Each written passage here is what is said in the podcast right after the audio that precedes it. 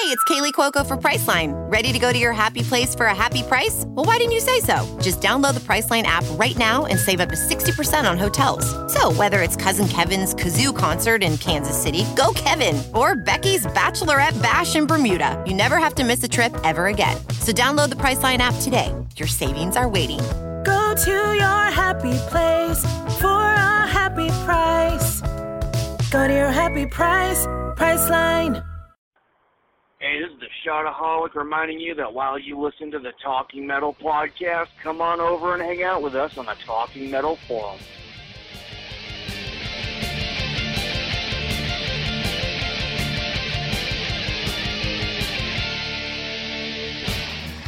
This Sunday at 11:30, the Independent Film Channel presents Z-Rock, a new comedy series about three guys. The girls love it. Who are in a rock band by night. And a kids band by day. Z-Rock, based on a kind of true story, with special guests Sebastian Bach, John Popper, Gilbert Gottfried, Dee Snider, Dave Navarro. Who here has banged Carmen Electra? And Joan Rivers. I'm very excited. You can't tell because I had the Botox this morning. Z-Rock premieres this Sunday at 11:30, only on IFC, the Independent Film Channel. The best hard rock, the best heavy metal, Talking Metal, a podcast hosted by Mark Striegel and John Ostronomy. Available through iTunes and most other podcast providers. Feel the power. Feel the glory. TalkingMetal.com.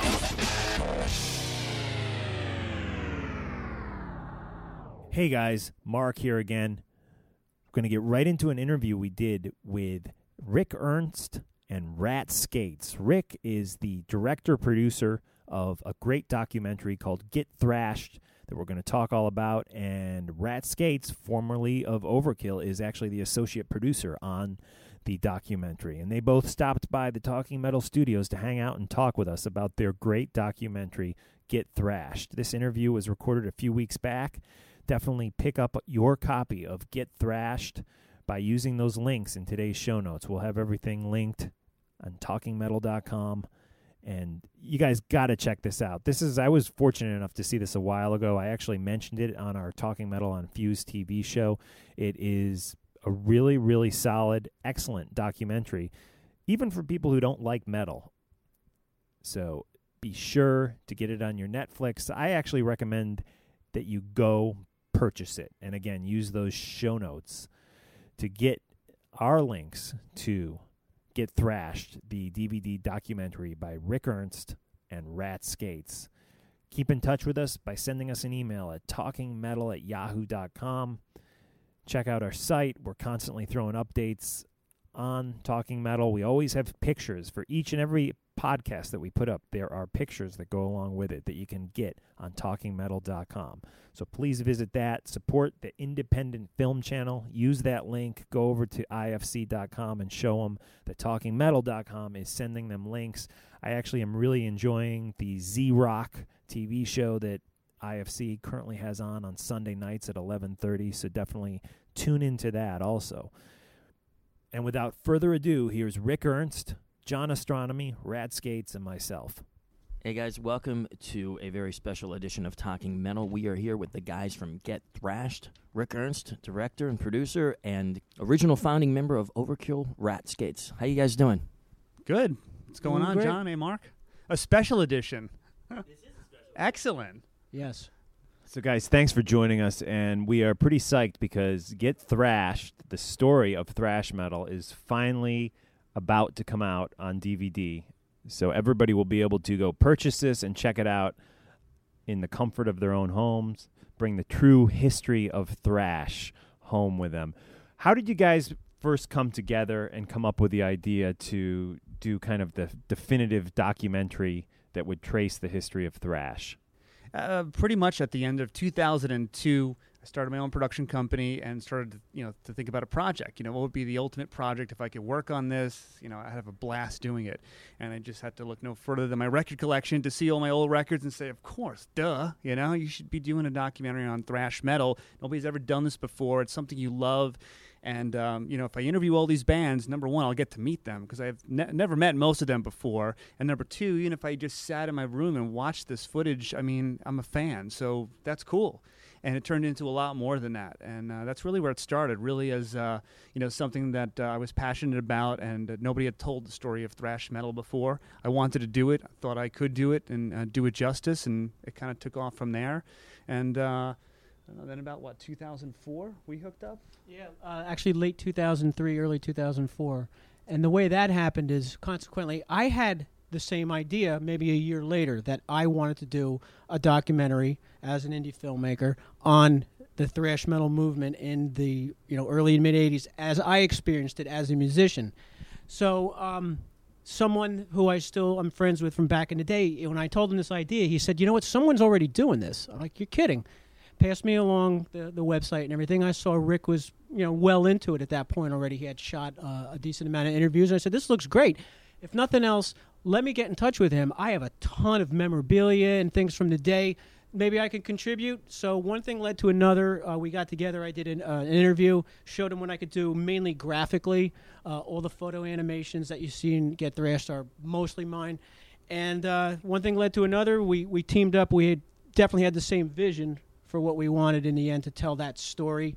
And what the rest is history. Do I need to say that? The funny thing is, I'll never forget the day we first spoke on the phone. Yeah. I was at VH1 working on a Britney Spears versus Christina Aguilera special. So in the midst of that, here I am talking to Rat Skates, and he said, how can I help? And I said, I need a good lawyer. He said, I can't do that. But, After Effects and Photoshop and editing and everything else, I can do. And that's kind of how we hooked up. Well, I think what's really great is that you're getting it from both of the sides that we're going to want to get the story from: a fan, somebody who's been there for the from the beginning, and one of the artists, right, who was one of the founding members not only of Overkill but of thrash in general. Yeah, and that was really important overall in the film, because you are getting you're getting extreme sort of looks at what happened, and including the musicians in the film.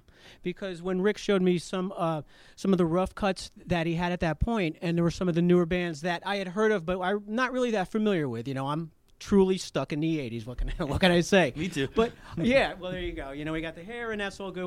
While we still have it, we'll keep the feathered David Cassidy, Keith Partridge kind of style, right?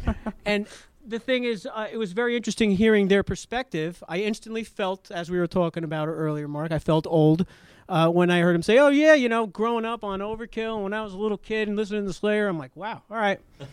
Yeah, so, okay, I'm dated there. But it was interesting hearing their perspective, because as a musician, helping to break that genre in that time period, I never got to hear how it influenced the artists of today. So that was very, very cool. I was not aware that many of those musicians of the day were that influenced by it. So it was cool.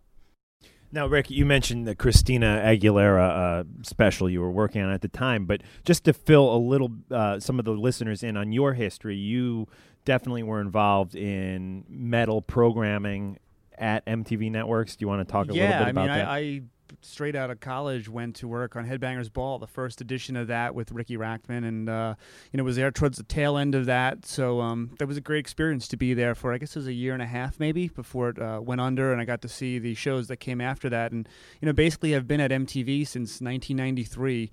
A lot of metal shows have come along and gone since then. But, ultimately I ended up, the last job I did for MTV was actually MTV2, the supervising producer of the new Headbangers Ball. So it was great to kind of walk in the door as an unpaid intern on the first one, and then walk out the door as, the producer on the last version of Headbangers. Yeah, so the two perfect guys, I would say, to do a documentary on thrash. We agree. Yeah. Now, this was many years in the making, right? I mean, I remember running into you years and years ago, and you had already started working on it. How long? I know Ian Christie has very long hair in the interview, and his hair is no longer that long. So how long did this actually take? When did it actually start, and when was the final completion? Late 2002 is when I kind of put pen to paper and started putting the wheels in motion. I guess it must have been March 2003 is really when that first batch of interviews took place. So from March 2003 until September 2008, it's just over 5 years. And I did think it was going to take about 5 years to get it out on DVD. It's taking a little bit longer, reasons I'm sure we'll talk about soon. But 5 years, a little over 5 years in the making. Now, how did you get from the point where once you've had it together, you know, you got it on the big screen all around the U.S. How did you do that? You know, doing an independent film like this, it's tough to kind of raise your head above all the clutter that's out there. There's a lot of really good documentaries, a lot of bad documentaries, but there's a lot of material out there. So you have to find a way to kind of pop your head through the clouds there and break through, you know? So, you know, we certainly used metal websites like Blabbermouth and other sites. Our site, you know, GetThrash.com, putting clips up and whatnot to help spread the word. But I think really one of the biggest things that helped was doing the film festival run, which was about a year around the world. We did film festivals, and it was amazing to go to, you know, the UK, or I don't know anybody, but you go to a screening in the UK and, you know, there's 150 people in the theater. You know, it's packed and people are screaming and they're so excited to see the movie and to see us, to see Rat and I. And that was the first kind of inkling, like, wow, this is, you know, more than just, you know, a documentary that we did. I think it's something that the fans took ownership over. And as I was doing documentary, you know, the film festivals around the US and around the world, that became like the running theme. And that really, I think, helped spread the word, you know, that this was a really cool film and a cult kind of film, in a way. Yeah, definitely a cult thing, because the thrash metal people in general, I mean, to this day, I mean, you know, it's a very, very intense, hardcore, underground devotion to that.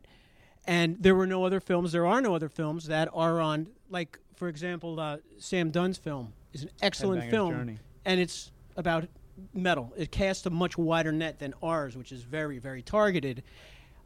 So that enthusiasm of the thrash fans, knowing it's about thrash metal, I mean, for example, like in Los Angeles, you know, and the film's coming on, and the Slayer section, there's kids, you would think that they're at a concert, standing up, yelling, screaming at this, wow, you know, like fist banging, and there's no music yet, just like they're just so excited. Psyched. Yeah, I'm going to see what I know is like ultimate here, and I am part of this.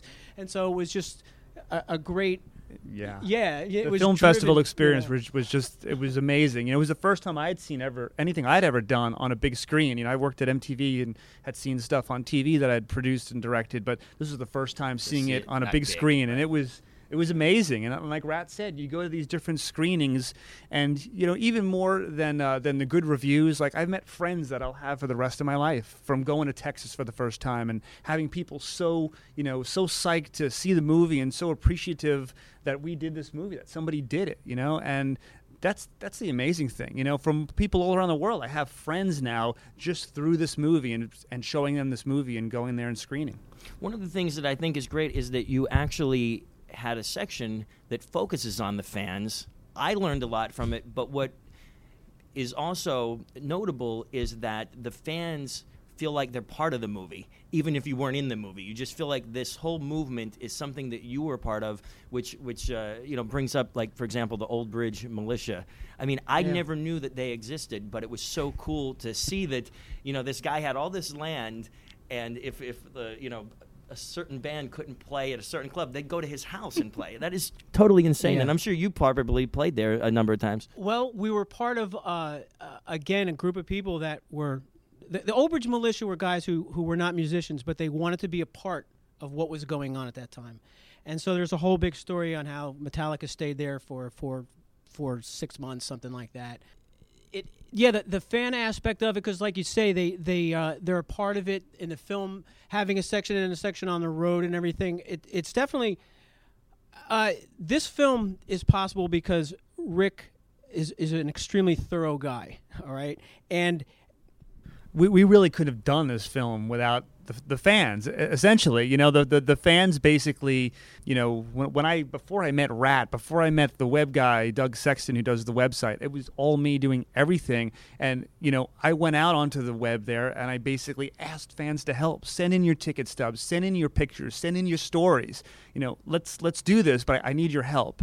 And pretty much, you know, all throughout the making of the film, they helped. You know, the photographers who helped were huge fans. Frank White, you know, and he's a professional photographer. But there are people that are simply fans that sent in materials that, you know, their names are in the credits. They were a big, big part of it. You know, there weren't a lot of people outside of me and Rat that worked on this thing. So when you look at the credits, there are a lot of fans in there that submitted materials. And, you know, they were a big part of it in terms of making it. And they're a big part of it when you do feel, I think, that if you're a fan, you watch this. This is my movie. This is my scene. That's what I've heard people tell me over and over again. Thank you for making a movie about my scene, about my life growing up as a thrash metal fan. And that is so cool to hear that. It's so cool. And it could not have happened without those contributions. Yeah. Rat, I wanted to ask you, maybe you can fill in some of our younger listeners who weren't even alive when thrash music came about. Where ask the old guy, okay. I'm asking one of the founding fathers of the genre. Thank you. Where it came from. There was punk rock in the 70s, there was hard rock, there was even metal, but where did this insane sound that became known as thrash metal actually come from? Thrash metal came from the American kids reinterpreting the new wave of British heavy metal, because the new wave of British heavy metal, Iron Maiden, Saxon, these bands that had stepped things up quite a bit. As with American culture to this day, we take everything to extremes. And that's really what, you know, we were in our early 20s. That's what we had done at that point. We used to live for the import section of the record stores. And then out of that became underground tape trading, cassette trading of demos and everything. But it was basically, you know, metal was ready to jump to another extreme level. And, you know, we were the guys that were capable, I guess, musically and just had the aggression as people to make this transference into this new style at that point.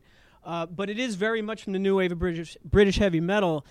The other thing that in Get Thrashed that we couldn't, you see, Get Thrashed is like a tree, and it has a root, you know, and then there's branches, and you can't go into every leaf of every branch, you know, because there were so many thrash bands by the end of the scene, so to speak, in late 80s or whatever. So we tried to have, obviously, the strongest components in the film, but there was like a gray area in 80, 81, 82 with Anvil, with Raven, Exciter, these kind of bands who were very, very important. They weren't quite thrash bands, but they certainly stepped up what traditional metal was at that point. So it just basically, you know, came from that reinterpretation of the new wave of British heavy metal and us trying to outdo each other. You know, who's going to play double bass faster in the next song, and have a chunkier sound, and there you go. It's like a race. How much did hardcore and punk play into the influence when you were young and listening to bands? That ultimately is what changed it and made it took a curve at that point, because the SOD record in 85 when that came out, and it was clearly a hardcore record with a metal sound, with a very, very heavy sound. And so that was a turning point. A lot of things changed at that time because they were playing so aggressively. Harder than we were. We were maybe better musicians than some of the hardcore guys, but they admired the fact that we could play. So as we have a section of crossover in Get Thrashed, it explains very well how the thinking was kind of exchanged between the two genres, and we borrowed from each other, and eventually when we all realized we can get along in the same club and we're, you know, just going to have fun and not hurt each other because one guy's a skin, one guy's a long hair, that's, there you go, and that's what defined it, I guess, as thrash metal, you know, as that label.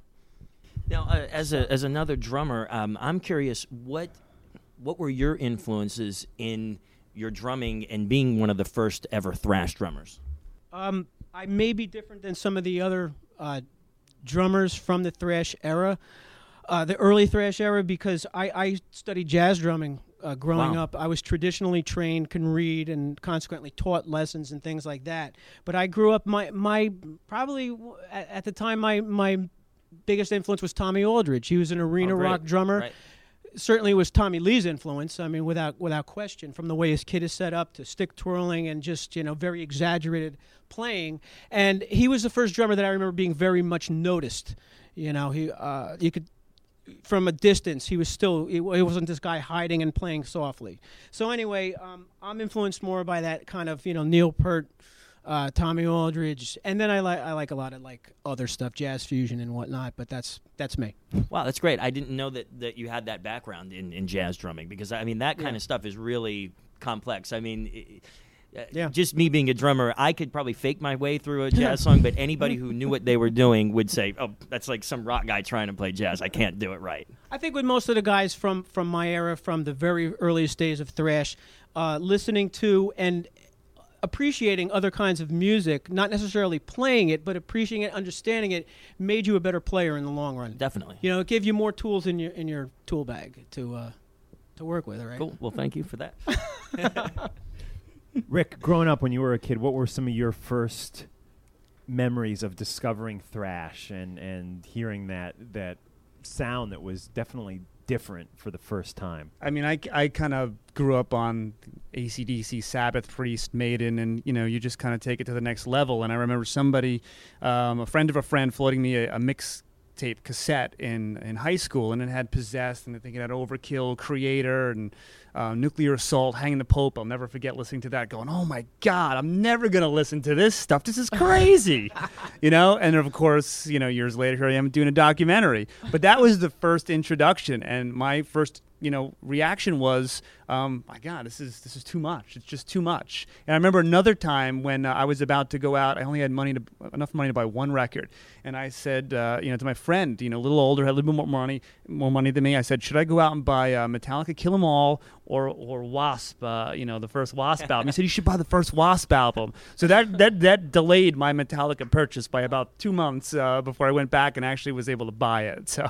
Well, I think it's funny because Sully from Godsmack said the same thing. When he first heard thrash, he was like, this stuff sucks. But then, a couple of weeks later, he was like, this is the greatest thing I had the same reaction as Sully did from Godsmack. And, you know, I think that's a great line, because it absolutely summed up where I was when I first heard thrash.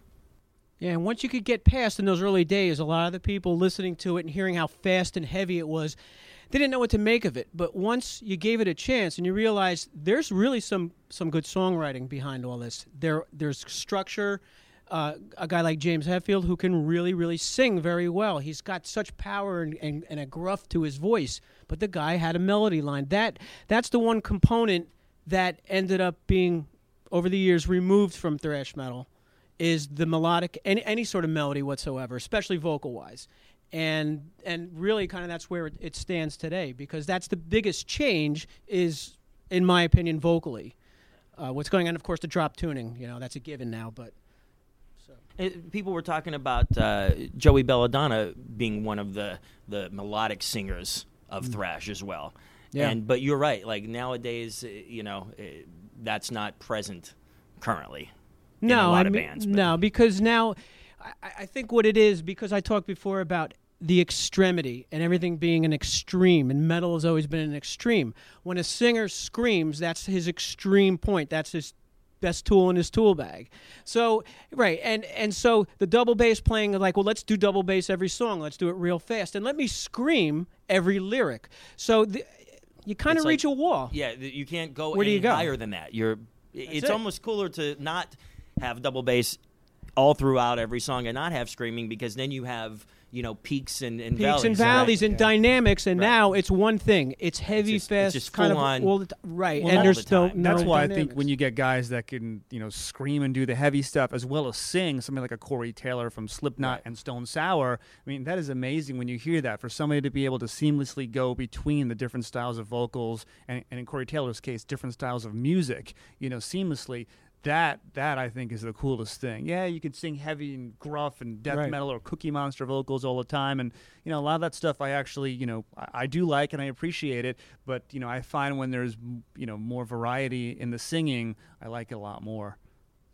There's so many great people interviewed in the documentary. Who was the hardest person to lock down?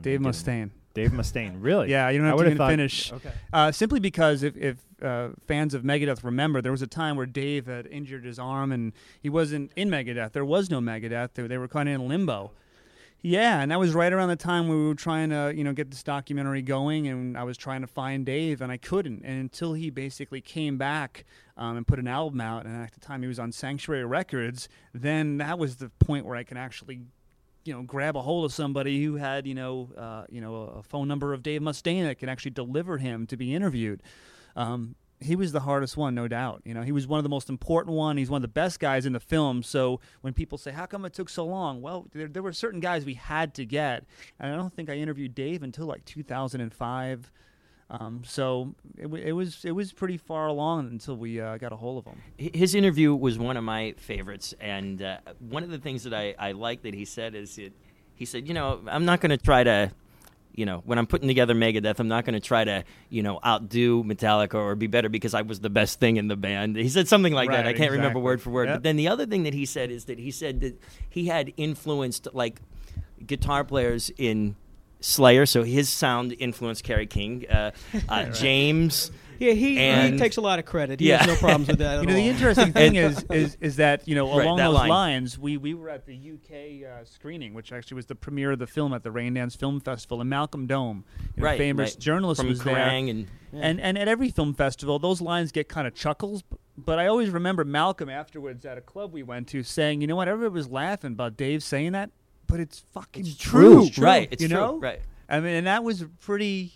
That hit home, you know, because even I, you know, took it, you know, as okay, there's Dave being Dave, but until Malcolm said that, that's when it really set in as these, you know, these revered journalists that are saying, you know what, they might be laughing, but Dave's right. Right, he is. Yeah, because with any ego, you know what, it's justifiable if you can back it up, and he can do it. He can back it up. Yeah. There were a few things that he said that we didn't put in the final cut.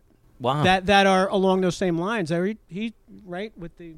Yeah, I mean, maybe someday that'll come out on its separate outtakes. Right, outtakes. I mean, ultimately, if it applied to the film and it made sense to put it in there, it would have been in there. But you know, if it's extraneous stuff, we always looked at it as a train going down the track. And if it were just putting it in there to be salacious or to create controversy, it really didn't make any sense. We wanted to tell a story that flowed from A to B to C nicely, and you can also follow. So to just put like Dave lines in there that maybe, you know, are inflammatory or egotistical. It just would have been for the sake of putting it in there rather than helping tell a story, which is what the ultimate goal was. I have a question for you guys about who had the first commercial success with Thrash, for example, on MTV, and was it Peace Sells? Did that was, in your opinion, was that more successful than? You know, that came before some of the more successful Metallica videos. Yeah, I guess if you're talking about successful Thrash videos. It might have been Peace Cells because that would have come before One, which was Metallica's first video. You know, around 86, you would have also probably had Indians from Anthrax, which was a big, big video for them. Those might have been the two biggest videos that I can remember. I didn't have MTV at the time, so this is years later, me looking back at some of the videos that, you know, MTV had in their library, and I think those are the two that would have been the biggest ones. Yeah, I couldn't tell you. I was always out when that was on. When you think of the big bands, I mean, you think of immediately the big four, Metallica, Megadeth, Anthrax, and Slayer, and certainly Anthrax with Indians and Megadeth, Peace Sells.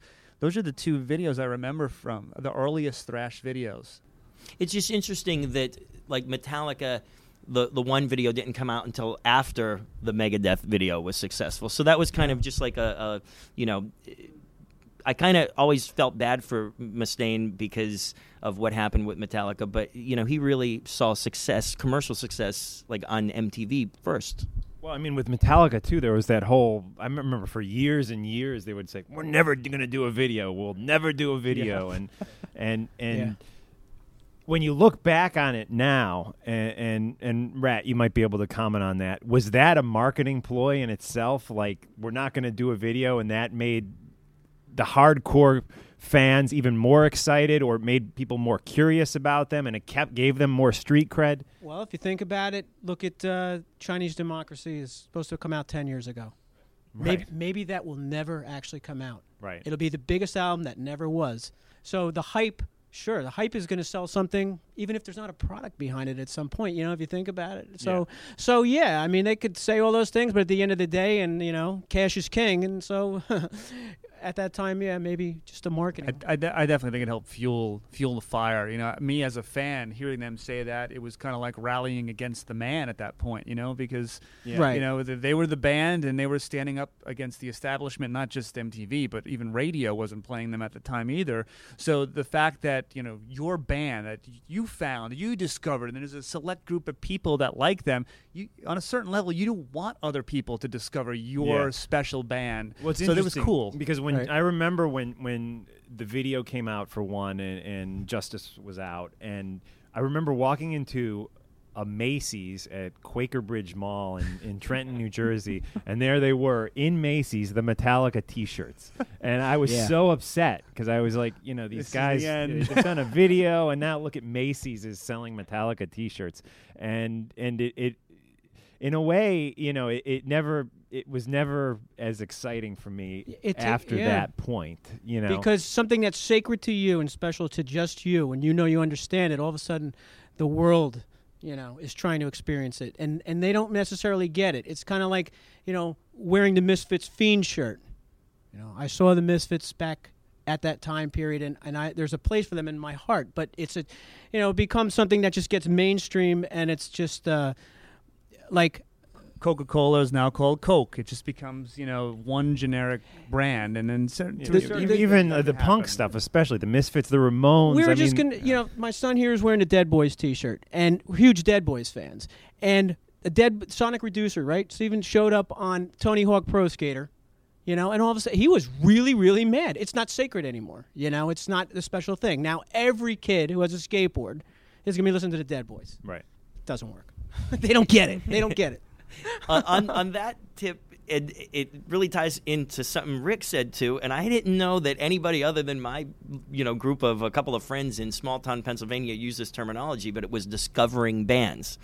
The only band I ever discovered was Metal Church. But, that's a big discovery, though. Yeah, it was a great band. But we almost had to be. You had to be deemed cool enough by the group of friends to be able to go purchase a specific album. I remember one time I bought an album, and the group didn't deem me cool enough, and people were hanging up the phone on me because they said, "Oh, we didn't authorize you to go buy that Metallica record." Yeah, it was totally like that at my school too. You absolutely. Know?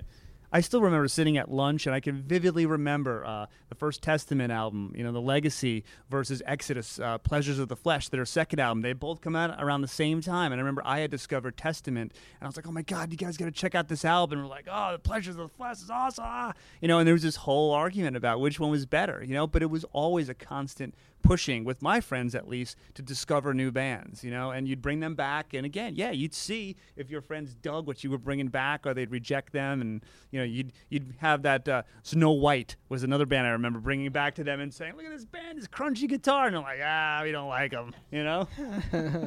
Well, guys, a few more questions, but I just want to remind the listeners that they should all be checking out this documentary. It's the definitive history of thrash metal. Get Thrashed, the story of thrash metal, out September 16th, just a few days from now. And you can purchase it online too, right? GetThrash.com? Yeah, GetThrash.com. There's a link. And Lightyear.com is actually where they're selling, you know, doing the pre-sales. So that's a good place to buy it, because Lightyear was pretty much one of the only labels that would take a chance and sign us, essentially, and give us a deal, and you know, so we're thankful to them for putting this out. Now, you kind of hinted at this earlier, but I can imagine, like, there were many legal issues. I mean, publishing and just the rights and clearances. When I just knowing from having worked in television on music, it had to be a nightmare.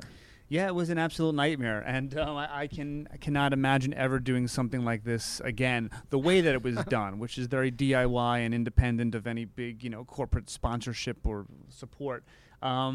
Yeah, I mean, to use any of the music in the film by the big bands, but the music we love and we know, you have to not only go to the band, but you have to go to the record label to get their permission. You know, Exodus publishing, yeah, and a lot of times it's not up to the band. Most fans think, oh yeah, Exodus would, you know, be dying that, to, right. Yeah, Exodus, they are dying to be in this, and they would love for us to use all of their music, but they don't have necessarily the rights to say, yeah, go ahead, use our music. You know, Sony or whoever owns the publishing, they have the final say.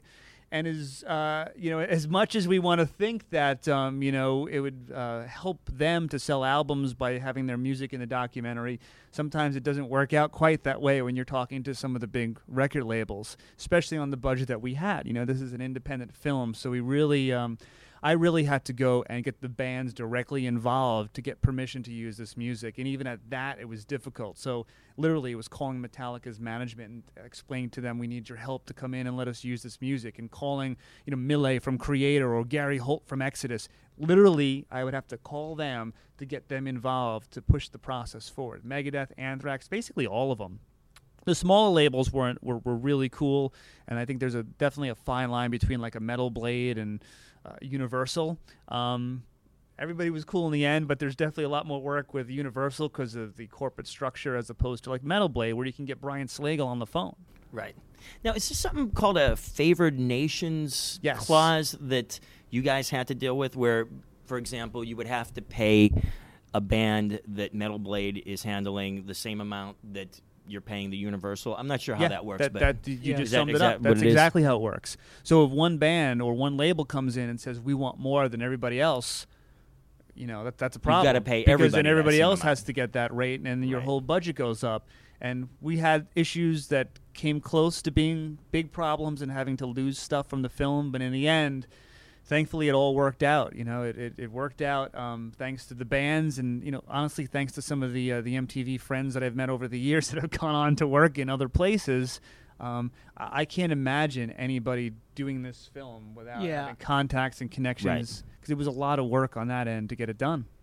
I mean, Rick and I would talk all the time during this whole, the years that it took to put this together, and the reason why it's coming out in 2008 is because most of that time it wasn't spent on editing so much as it was that maybe have been 10% of the time, and the rest is on administrative legal stuff that has to be done. Right. No one wants to do it, but we have to. We have houses and families that we do not want to lose. And even though these guys are all our friends and everything, it's it's not Gary Holt's decision. It's the label, Sony, or whoever.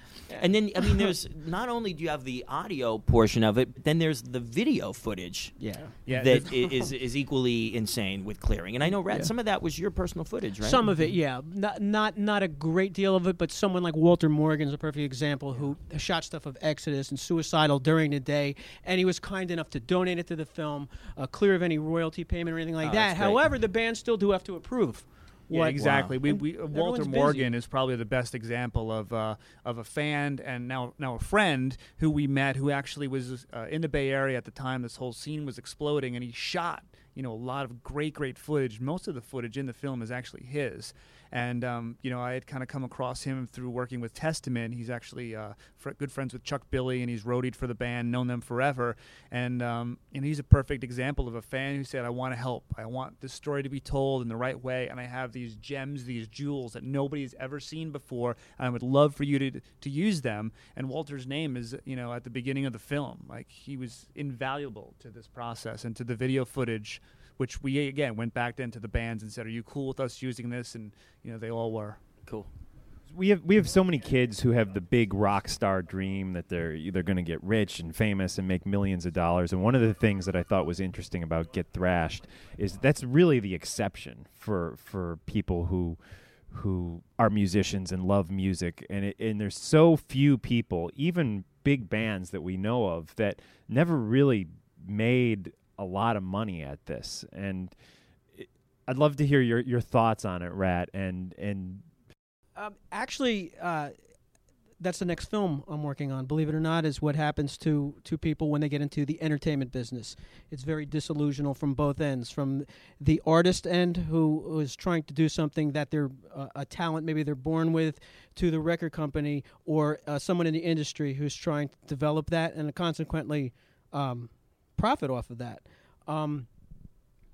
It's a very, very difficult business. It's a deep subject, and something that's never going to actually have a resolution to it, because you have, as you guys well know too, just even being in a band with other musicians, trying to survive just with the members and their little personal differences can be the end of a group before you even experienced what the industry may do for you or not. It's the hardest business in the world in my mind. Yeah, it really is. Definitely. Yeah. And tell us about some of your other films. Well, I have another film out that I released probably a year ago. It's called Born in the Basement. It's it is my autobiography. It tells the story of what I experienced in those very early days of putting together, which was Overkill, a band during that time period in the tri-state area amongst the cover bands in New Jersey, and the culture kind of changes that were going on between the disco scene fading out and new wave and punk, and so also everyone was just kind of tail spinning.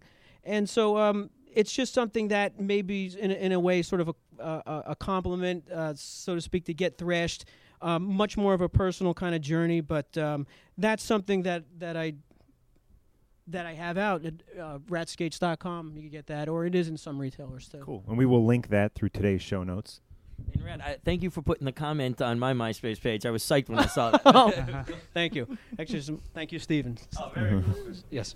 In the same line as Mark's original question, John Connolly, I believe it was saying how you go out on tour for 3 months, and then you got to come back, and you got to get a job for 2 months, and then you go back on tour, and then when you try to get another job, they're saying, well, how long did you work at your last job? And he's like, well, 2 months. So it's just, and Richard Christie said the same thing when we had him on Talking Metal, is that, you know, it's really just hard to make a living, even if you're in a band that's touring. I always thought that if you had an album out at the record store that you were, like, all rich and it was, like, a big deal. But I found out now that that's not the way it is. No, I mean, it's really hard. But show business has always been about the smoke and mirrors and putting that entertainer up on a pedestal. And sometimes you will get the people that have been through an awful lot that will share with you really what life is about. You know what? You may view me a certain way. You hear my records, see me on stage, but I have a day job to make ends meet. A fantastic, one of the best movies I've ever seen is the story of the Anvil movie. I don't know if you guys have seen that. I've not seen it yet. See it. It's phenomenal. It's a documentary/movie. It's funny, Spinal Tapish doesn't mean to be, but it's incredible, and it's very humbling because related to what we're talking about, Lips, you know, you view him a certain way as, okay, Anvil's not the biggest selling band ever, but, you know, is he able to make a living? When you see this movie, wow, does it put things in perspective, how hard it is. Yeah, very humbling. Definitely. Yeah. Great movie. Thank you so much for joining us, guys, and again, the website's GetThrash.com. Ratskates.com. Ratskates.com. We will have both of those linked. Pick up this DVD. You will enjoy it. It is one of the really only historical lessons, history lessons, if you will, on thrash, in my opinion, that's out there, right? Yeah, it definitely is. And when people ask me, is it for thrash fans? Is it for mainstream? I love to say that on the same level as some kind of monster. If you were a Metallica fan, you'd love it. If you were a mainstream fan, you'd really like it. I think Get Thrashed is the same way. If you're a thrash fan, you've got almost 200 minutes of like thrash band footage, history, and whatnot that you will just, I think, eat up. And if you're a non-thrash fan as well, there's a lot to be taken out of this. You know, again, from the stuff on the road to the fans to the culture to the bands and why this was important. If you're a music fan, you should check it out because, there's a lot of good music here that you may have missed. Definitely. I think it actually should be required viewing for everybody who's in the media industry and fans alike. Agreed. That's awesome, John. We're going to use that on our website. Yes. Yes. Very good. Let's end today's interview with some classic Overkill, Rotten to the Core. Any memories? 1984, the four-song EP. Yeah, all just fun memories because those early days before you had the pressures of selling a certain amount of units and touring, which is why I left the business at that time. It was all about fun. So to sum it up, it was a fun time, and the songs were written with just, four guys just having clear heads and just thinking about, just all about headbanging, going out, shredding, having fun, and that's the memory. I'm very fortunate and blessed to have experienced, really. Very good. Yeah. Thank you, Rat. Thank you, Rick. Thank you, guys. Thanks, guys. All right. Again, check out GetThrash.com. Here is a little old-school Overkill going back to 1984.